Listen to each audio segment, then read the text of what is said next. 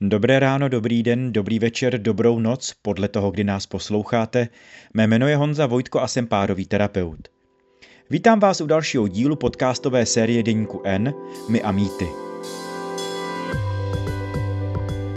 Dnešním tématem bude gender, budou klasické vztahové stereotypy a jak už je zvykem, tak nejdřív vám chci představit nějaký příběh, příběh, reálný příběh z terapeutovny. Znova zopakuju, že všechny příběhy, které tady eh, používám, tak jsou se schválením klientů anebo jsou mírně pozměněné, takže nebojte se, jdeme velmi eticky.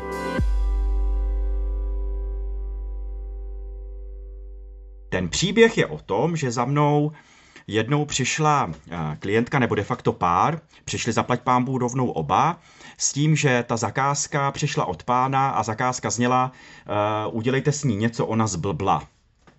Proč to říkal? Protože byli spolu 10 let a 10 let to krásně všechno fungovalo tak, jak to fungovat mělo, žádné vztahové problémy neměli.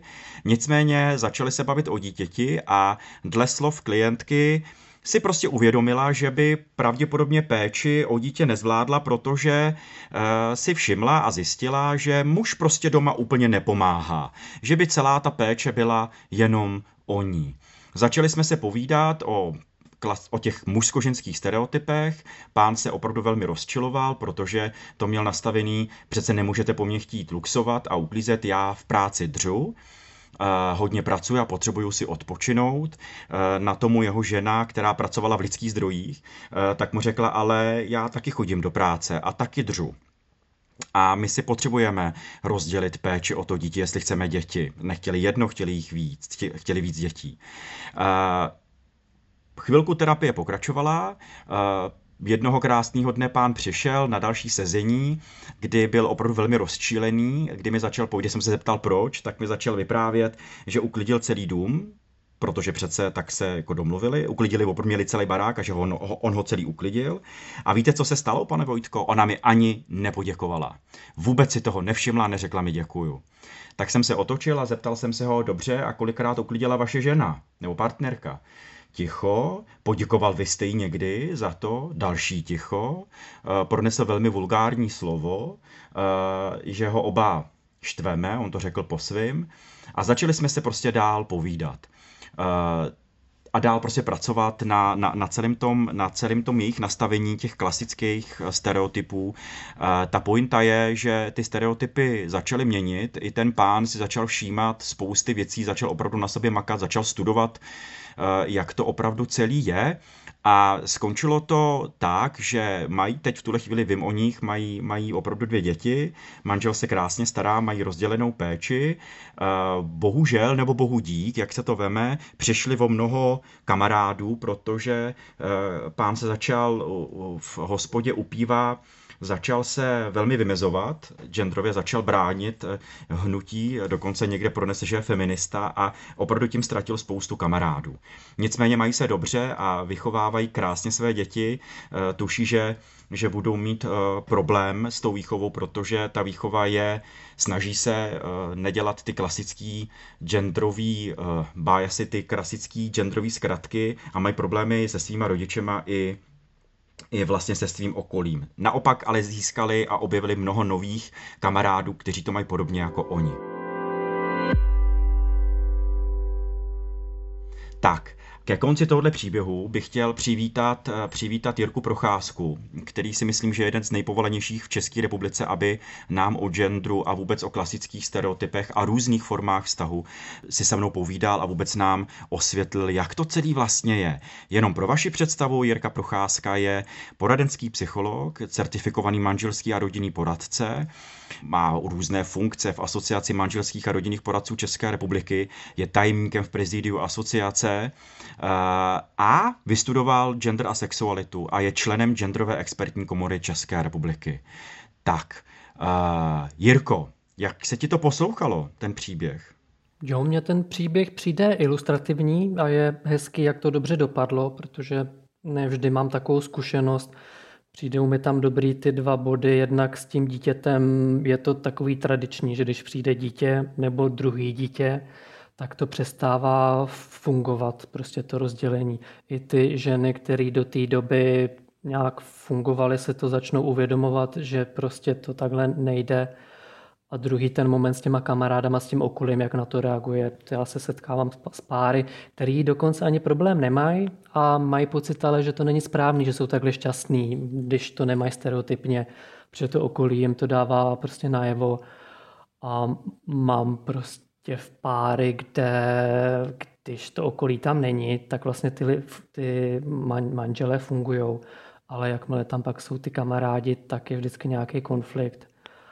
A to, to, to, co zažívám, že ne vždycky to je takový happy end, nebo je to v procesu, jsem, jsem si všem určitý ambivalence u těch mužů, že i když mají takovou tradiční výchovu a automaticky nějak očekávají to tradiční rozdělení rolí, tak jim to vlastně nevyhovuje.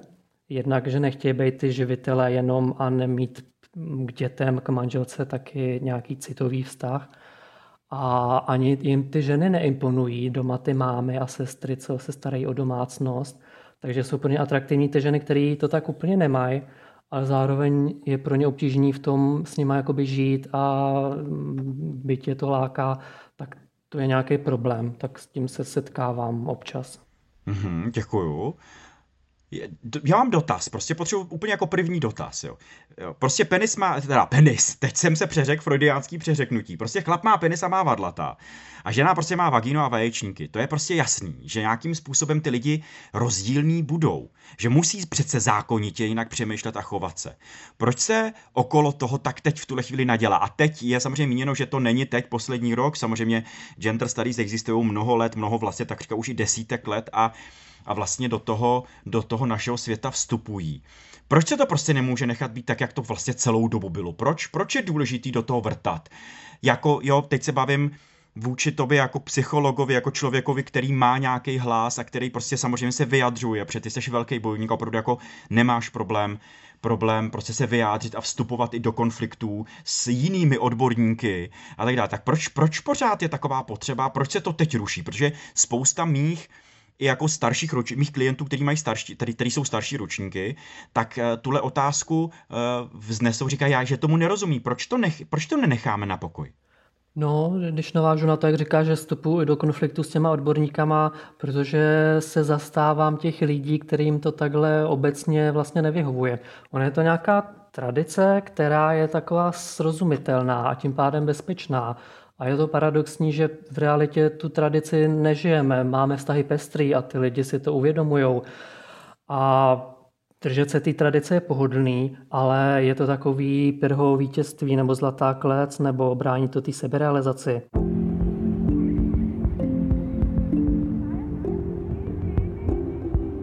Že jak si říkal, že ty lidi jsou rozdílní, ale ono to není ani o genderu, ani o genitálích, je to tím, že jsou různě vychovávaný v různých rodinách, byť muži a ženy přece jenom v té kultuře jsou vedeny nějakým určitým směrem, ale je to hodně individuální.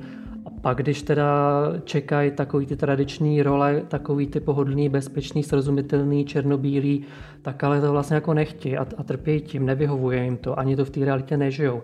Tak to, to, to je jako ten důvod, proč to reflektovat a umožnit těm lidem oprostit se od nějakých eh, jakoby šablon, aby ten gender nebyl nějaký prokrustovo lože. Protože takhle to ty odborníci říkají, že to tak je správný a že to tak má být a že ta společnost pak bude stabilní. Přitom to tak jako není. No. Přitom ženy trpí v manželstvím víc klinickou depresí než, než třeba svobodné. Mm-hmm. A to je zajímavá věc, jo. Uh, co bylo dřív, slepice nebo vejce, rozumíš mi? Kam tím mířím? Nebylo nebo není to, že jsme do toho začali nějakým způsobem šťourat, právě ne, nezveličujeme tyhle ty problémy, nevytváříme je, tyhle ty problémy, jakože najednou si všímáme, že ženy mají, jsou, jsou více depresivní prostě v partnerství než muži a kdybychom ale do toho nešili a nechali to, nechali to, nechali to tak, jak nám bylo prostě dáno a psáno a od Bible začínaje po různý prostě pseudo-tradiční nějaký jiný, jiný texty, tak eh, nebylo by to lepší, proč to pořád jako otvíráme? Ať si ta žena jde k terapeutovi, ať si vlastně jako zvládne svoji depresi. Proč to je, proč eh, to spojujeme s nějakým pohlavím a vím, že je rozdíl mezi pohlavím a genderem a na to se za chvilku taky zeptám. Jo, tak jedna věc je, že to sice je oblíbený argument, že to platí od pravěku a přitom každých 50 let se ta společnost eh, mění. a my to už jako nevíme a mění se někdy i účelově. Eh, já ne, jestli dobrý příklady jsou, ale mně se líbí, já nevím, třeba rostleskávačky bylo původně prestižní povolání mužů, spousta amerických prezidentů tím prošlo. Víme ty tradiční barvy, červená eh, nebo růžová, modrá. Růžová byla původní barva, jakoby mužská. To znamená, to, co my považujeme, že takhle bylo vždycky, tak to takhle nebylo. Eh, my jsme spíš zvyklí nějak tu společenskou, eh, společenský předpoklad, třeba patriarchální nebo rasistický, promítat pak jakoby do těch, do těch věd a do toho poznání.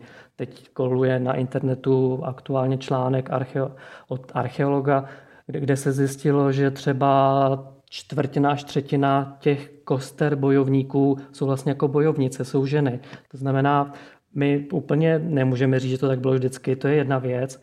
Druhá věc je, že to potřebujeme reflektovat, protože to způsobuje reální problémy. Třeba jestliže ženy nejsou šťastní nebo muži páchají víc sebevraždy, my si můžeme říct, buď to tak necháme, že to tak je od přírody, anebo můžeme zjistovat, protože to není správný, potřebujeme s tím něco dělat. A tak hledáme ty, ty způsoby, a psychologii je právě vyčítáno, že má tendence ty věci psychologizovat a individualizovat, brát je, že to je individuální problém toho kterého člověka, že žena má depresi, je to nějaká, nějaká jí zodpovědnost. A tyhle ty reflexe pomocí nějaké genderové optiky nám můžou ukázat, že to je nějaký společenský problém a že potřebujeme řešit nějak ten kontext, nejenom tu toho jednoho klienta, který by se měl přizpůsobit té společnosti, ale že možná to společenské očekávání a ty tlaky jsou nějakým problémem, kterým potřebujeme nějak změnit. Super, děkuji, že to říkáš. Eh, ale hned mám navazující otázku. Jo. Eh, Tahle společnost, eh, a teď se opravdu bavím v, jako v tom, co se teď děje, od nějakých koronaviru a no, objevování nových nemocí, klimatické změny, my tady máme velmi těžký prostě geopolitický situace, jo, Putinovský Rusko, Orbánovský, Orbánovský Maďarsko, prostě Kačinskýho Polsko a spousta dalších věcí. A, eh, a my pořád vstupujeme teď ještě s otázkama nějakého genderu. Je opravdu teď, a ta otázka zní, je opravdu teď ta správná doba?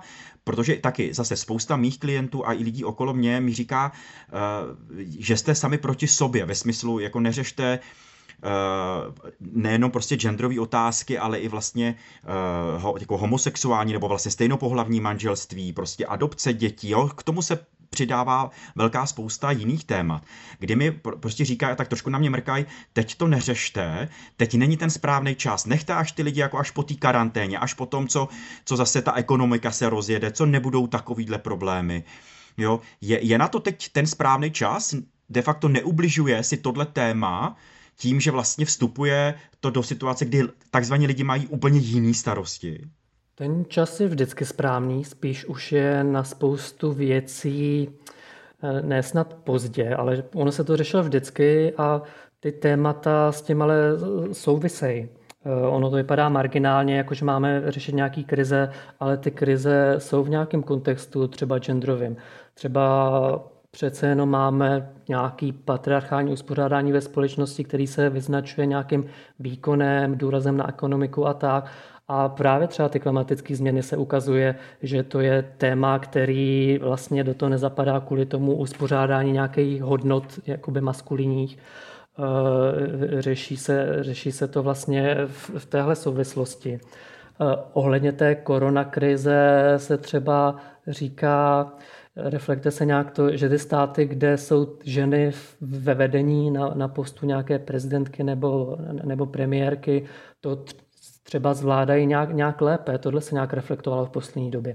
Proto je vlastně důležitý už z principu, pokud máme společnost, která nám brání v nějaké seberealizaci kvůli genderu, tak pak podle mě nastávají právě ty krize nějaké, anebo jsou obtížné v tom jejich jako řešení, že nevyužíváme ten potenciál, že se držíme nějakých šablon, jaký mají třeba muži a ženy být. A pak ale i na základě společenský, společenský roviny třeba jak jsi zmínil, já nevím, sňatky lidí stejného pohlaví, výsledek je, že ta společnost se cítí obecně líp. Že jednak lidi, co jsou neheterosexuální, třeba ty mladiství, eh, míň jsou suicidální, míň tam je riziko sebevraždy, ale i ta společnost se pak cítí v těch hodnotách nějak, nějak líp. Stejně je to ohledně, ohledně nějaké genderové pestrosti, protože ten tlak je na všechny. To není jenom na heterosexuální lidi a trans lidi, ale i na hetero lidi, i na cis lidi. Eh, je vlastně nějaký ten tlak, který způsobuje ty, ty problémy. Mm-hmm. Máš pocit, Jirko, že, že v, eh, tahle republika o které se tak jako běžně povídá a je to vlastně velmi častá novinářská zkratka, že se vlastně říká, že Česká republika je velmi tolerantní. A my oba nemáme úplně rádi slovo tolerance, ale je i respektující ve smyslu, že jsme takováhle země, která si může dovolit tohle téma otevřít a, a vlastně nějakým způsobem zpracovat? No, je v tom problém, protože pořád jsme hodně normativní Mám pocit, já jak to vnímám, tak my jsme citliví na nějaké věci už, už s tím máme zkušenost ve smyslu třeba nějakého rasismu, antisemitismu, tam to líp, tam to líp jakoby rozpoznáme. Ale ohledně toho genderu, eh, tam nějak na to nemáme, ta většinová společnost, nějaký indikátory, nepřijde jim to divný, tu zkušenost těch, eh, těch marginalizovaných lidí úplně jakoby ne, ne, nevnímají.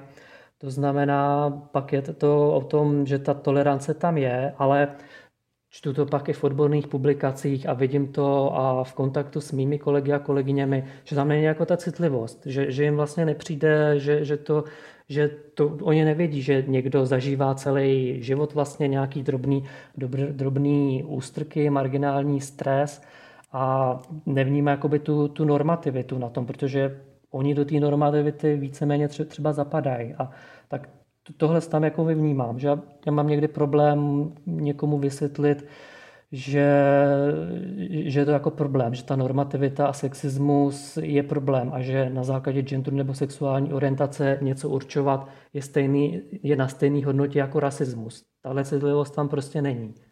Co pomáhá k tomu vysvětlení? Říkal jsi, že, že máš někdy problém to lidem vysvětlit. Eh, vypozoroval si, co pomáhá k tomu, k té podpoře eh, toho, eh, nebo k té obhajobě toho, že vlastně je velmi důležitý vlastně vystupovat z té normativity, jo, z těch jako stereotypní, toho, z toho stereotypního myšlení. Co pomáhá?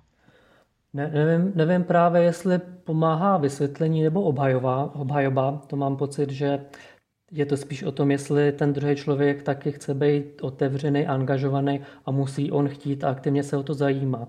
A mám pocit, že někdy při tom vysvětlování eh, ta druhá strana to může vnímat vlastně osobně a jako výčitku a někdo se to tak bere jako, eh, že vlastně on za to nemůže a on je ten hodnej. Eh, to ono je těžké někomu jako říct, ne snad jako, že je homofob, to je takový expresivní slovo, a, a zase, ale když někomu řekne, že je to sexistický, tak třeba nechápe, co to znamená, protože je v tom jakoby problém. A nebo si to může brát prostě jako osobně. Že?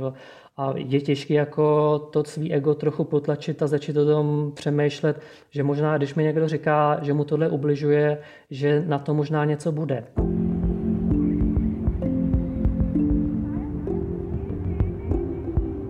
Navíc dokonce i ty lidi, kteří tohle uznají, tak pak mají od okolí jakoby výčetky, že ustupují a tak.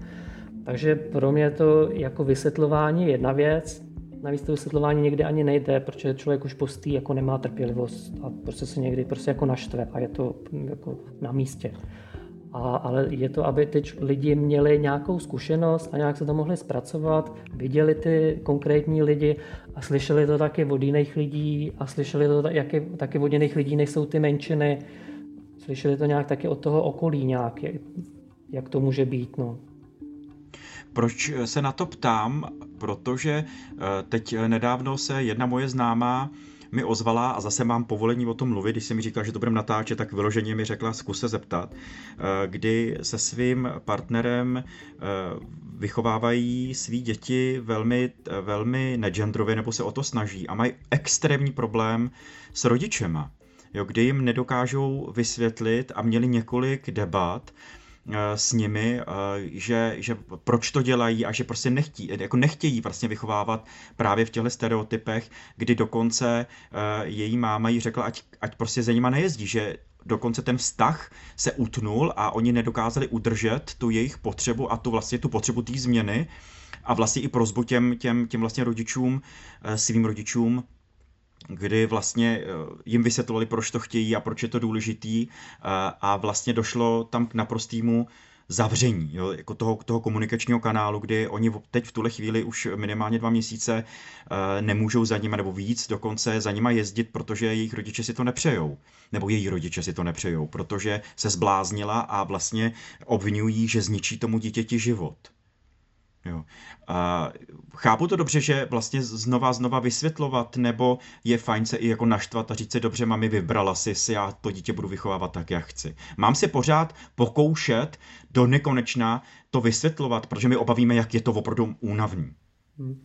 Jo, já jsem v tomhle radikální, že my prostě ani nemáme povinnost furt vysvětlovat, dělat tuhle práci. To nemá ani v běžném vztahu partnerským pořád i za toho druhého rozkouskovávat mu to, jak to pochopí, aby jsme se ho nedotkli. Takže i to naštvání na místě nebo, nebo to vzdát. Tohle je určitě častý téma, že rodiče se nějak rozhodnou, rodiče dítěte, ale ty jejich prarodiče nebo ty rodiče těch rodičů mají nějakou hlavu, nebo rodiče jiných dětí, který chodí s tím dítětem do školky, eh, mají zase vlastně jiný, jiný představy.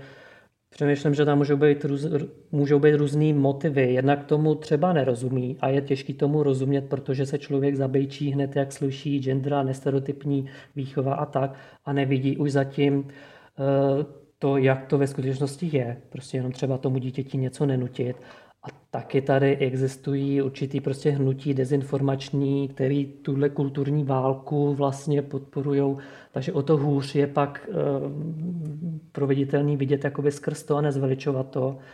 Taky mám pocit, že to může brát prostě nějakou jistotu, protože když jsem nějak vychovávaný, něco, něčemu rozumím a někdo přijde s něčím novým, tak mě to jako znejistí a ohrožuje. A taky, když se teda dovolím trochu psychologizovat, nevím, jestli tam pak můžou i nastávat pocity nějaký viny, nebo že mám já máslo na hlavě, nebo jestli já jsem si ten život vlastně tím nějakým stereotypním jednáním ne, nemohl trošku jako kazit, že jsem měl jakoby navíc. Tak napadá mě, že i tohle do toho může vstupovat, ale poenta je v tom, že to prostě vysvětlovat pořád jako nejde, nebo obhajovat svůj život. Já mám jít příkladem a to okolí se buď chytí, nebo ne. Děkuju, děkuju. A eh, hned se zeptám, udělám si oslý můstek, jak moc silný má gender vliv na kvalitu mýho vztahu. De facto na co se ptám, mám já uh, řešit od prvního momentu, kdy se s někým potkám a teď se bavíme o tom heteronormativním eh, páru ve smyslu muž žena, kdy se prostě někde jako potkají. Mám já řešit otázku genderu hned od prvního rande, nebo v průběhu toho, kdy ten vztah začínám budovat, nebo až někde za dva roky? Jak je vůbec otázka genderu, eh, jak to říct, nejenom citlivá, ale důležitá, v tom, že mi dokáže nastavovat nejenom nějaký pravidla, jak ten vztah budu mít, ale vlastně mi, jak vstupuje do kvality toho vztahu. Kdy je ta správná doba? A asi tuším, že mi odpovíš teď, ale...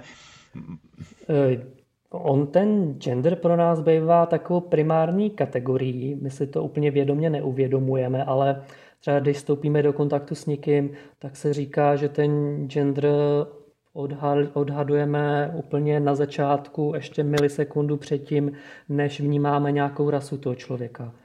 Takže a celá společnost je genderovaná, naše kultura, náš jazyk, takže akorát to nevnímáme, nereflektujeme. E, druhá věc je, že máme samozřejmě i ostatní důležitý prvky naší identity, věk a nějaký sociální statut a tak dále, což se pak prolíná s tím genderem.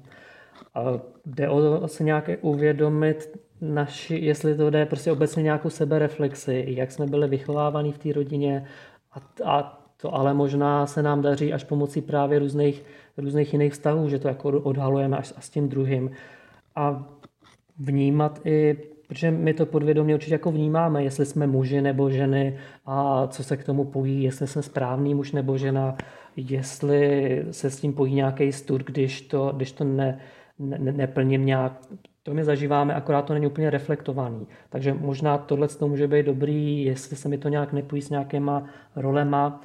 Protože jinak už na tom prvním rande ten pár fakt může řešit, kdo za koho zaplatí. Takový klasický, typický téma, nebo kdo komu podrží dveře, jestli to je nějak očekávaný genderově, nebo proč to očekává, nebo jestli to je nějaká obecná slušnost.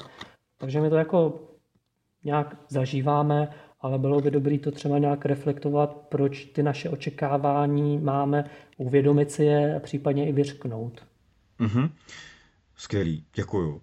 A teď mám poslední otázku, která se týká vyložení naší profese. Uh, jdu, jo, mám, mám nějaký problém, chci jít za párovým poradcem nebo nějakou poradkyní, jenže sotva si sednu, slyším, jak mi prostě tvrdí, že, muž, mužský, že mužský je prostě takovejhle a má být takovej a ženská je, je zase maková a má být taková. Jo, měl bych jako klient, klientka spozornět, Eh, měla by být otázka genderu jedním z kritérií nějaký kvality a profesionality poradce, ve smyslu, kam se ptám, eh, nebo na co se ptám. Eh, měl bych jako člověk, který vstupuje do téhle profese, terapie, kouče, psychologa, psychiatra, mě otázka genderu, a myslím teď párového, vztahového, manželského, vlastně to vzdělání a vlastně ta kompetence k tomu, vlastně sledovat a vnímat, co se prostě na poli mého oboru děje, je, je to vlastně podmínkou, nebo měla by být podmínkou a znova to vztáhnu na toho klienta. Jsem klient, jdu za, tí, za, jdu za poradcem, za poradkyní a ona mi tohle začne povídat, vlastně mi opakuje ty genderové stereotypy. Měl bych, eh, bylo by fajn to vzít jako nějakou reflexi, říct, bacha, tady to není úplně to, to ono, protože ten svět je jinde a my už víme jiné věci. Ta genderová citlivost by měla být rozhodně nějakou podmínkou práce, jestli pracuji s lidma nebo jestli jsem terapeut, tak to je úplně automatický. A pokud ten člověk tak citlivý není, tak eh, se můžu sice dostat do nějakých témat, který spolu ještě jako zvládneme, fajn jak kdyby mi třeba ten terapeut, terapeutka to jako řekla ideálně z, feministický, z feministického pohledu je ideální, když řekne tu svoji pozici a kde jsou ty, ty limity a pošle třeba toho klienta, klientku za, za někým jiným. Ale mně se prostě stává, že za mnou, tím, že se identifikuju jako feministický poradce, to znamená, že lidi vědí, že ode mě nemůžou očekávat nějaké sexistické stereotypy, tak pak za mnou chodí a mají ty zkušenosti, že třeba se s tou terapeutkou dostávali do nějakých diskuzí nebo debat a přesvědčování, nebo že jim chybělo to uznání a ty stereotypy fakt jsou nebezpečný a přitom o nic nejde. Jde o to, že já nevím, třeba klientka má dítě, miluje ho, stará se o něj, ale je to prostě vyčerpávající fyzické emočně a ona potřebuje jenom to uznání, které třeba nemá ani od toho partnera že když stává sedmkrát za noc a kojí, takže je z toho prostě vyčerpaná a nepomůže jí slyšet o terapeutky. No ale tak jste matka, máte mít radost a čo, co byste čekala od toho manžela. Takže, takže já určitě očekávám od terapeuta nějakou genderovou citlivost, nějaký genderově citlivý jazyk, nemít ty stereotypy sexistický, eh, vnímat nějaký společenský tlak a očekávání na muže a ženy. Protože my to nevědomě máme, spousta terapeutů a terapeutek řekne, jako, že ten gender je vlastně vidějí rudě a nerozumí tomu, přitom to vnímají, jestli to je klient nebo klientka, jestli ten klient chce spíš terapeuta nebo terapeutku. Mají nějaké očekávání od mužů a od žen. Od žen. To znamená, tam to důležitá ta, ta reflexe a nějaká ta citlivost. To mi přijde jako jedna z podmínek nějakých etických práce s lidma. Děkuji za rozhovor, Jirko, děkuji za to, že jsme si o tomhle mohli povídat taky jsem sám za sebe si reflektuju, že otázka genderu nebo k otázce genderu se poutá a pojí eh, taky otázka nějaké odvahy o tom vstupovat do těch debat, vstupovat do svého života, ověřovat, dělat si nějaké sebereflexe tak eh, vám, našim posluchačům, jenom přeju hodně odvahy k tomu se do světa genderu a jeho tajů eh, nořit a, a, a vlastně možná i z něho vystupovat a občas reflektovat ten svět okolo nás, který, který může reagovat tradičněji a heteronormativně a vůbec stereotypně, tak pevně doufám, že tenhle díl vám pomohl a budu se těšit u dalšího. Mějte se moc krásně, opatrujte se a mějte se vesele. Naschledanou.